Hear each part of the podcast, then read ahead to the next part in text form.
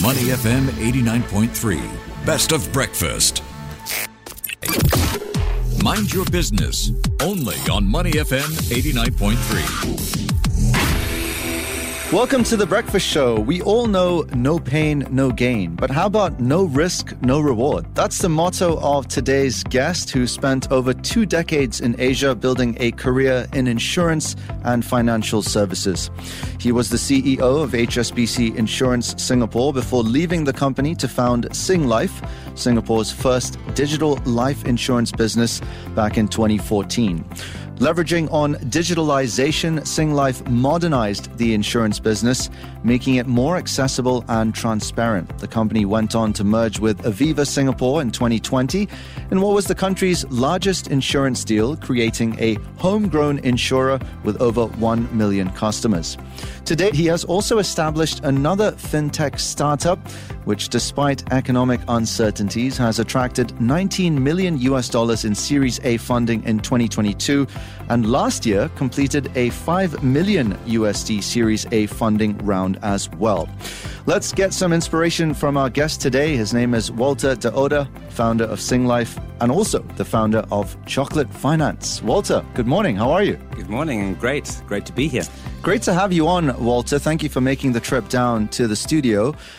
First and foremost, how did you navigate the challenges of raising capital and growing Singlife from its inception back in 2017 to the successful acquisition by Sumitomo Life last year? Are there any specific hurdles or milestones that you'd like to share with us?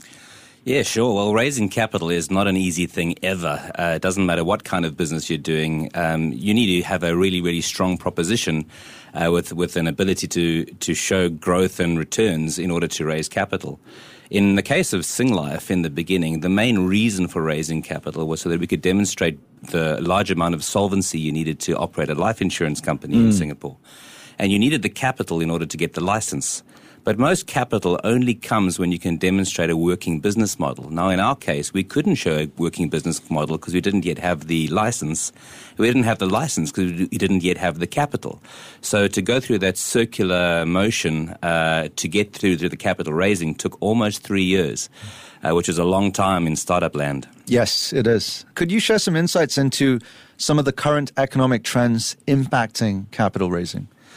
Uh, yeah, sure. I mean, the, the capital raising in short term or in, in early stage companies does go through quite a few different cycles. Yeah. When there is a lot of capital and a lot of liquidity, it's actually easier to raise money. And, and when there is lesser capital, it's harder for, uh, that's pretty um, ordinary. But uh, what we've seen more recently is that it has been more and more difficult for companies to raise startup money mm. uh, as, as economics have changed. We have seen a, a plethora of startups in, in 20, 18 to 2022 have, who have been funded well, many of which haven't have performed as well as uh, might have, have hoped, which has meant that it's more and more difficult for new companies to raise new money at right. the current time. Right. Okay. Now, when you have enough capital, you can acquire more as well. And you had two significant acquisitions during your time at Singlife, uh, Zurich Life and Aviva Limited.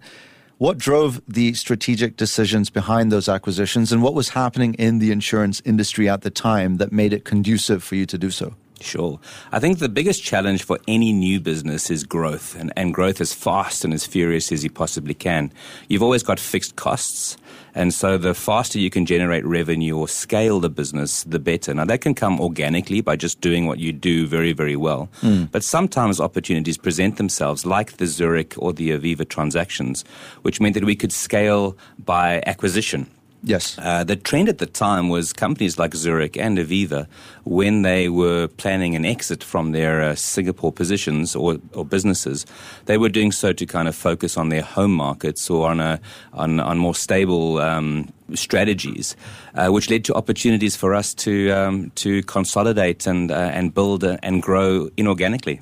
Mm. All right. Now, to make Singlife stand out in the competitive digital life insurance industry, uh, how did you then approach branding and positioning? Are there any specific competitors or market conditions that influenced this strategy? Well, branding is such an important part of any business. We remember businesses by the way we see them and, and have heard about them. They say if you're ever going to start a, uh, a five star hotel, the best place to build a five star hotel is right next to all the other five star hotels. Mm. And you'll see that everywhere in Singapore and around. Now, when we built Singlife, we used the branding of what's known to people around safety and security, the things that people recognize as branding.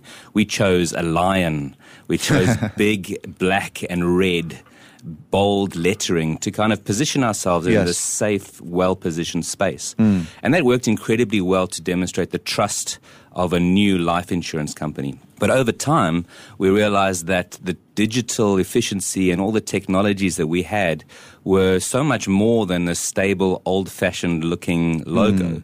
We then uh, adjusted those uh, branding to be more digitally minded and digitally focused, which then accelerated our customer growth story again.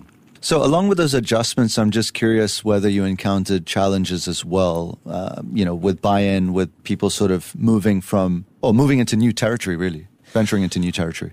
There is always challenge. Yeah. Every startup or every new company has to iterate many, many times mm. before it uh, finds uh, a pathway to to super success.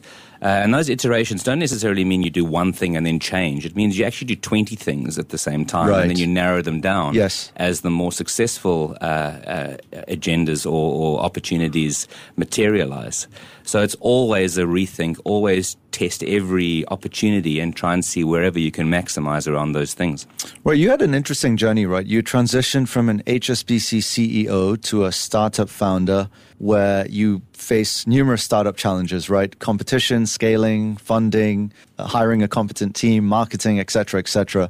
And then later became a multinational CEO where perhaps those challenges aren't as pressing uh, and you inherit a sort of a credible brand, if you will.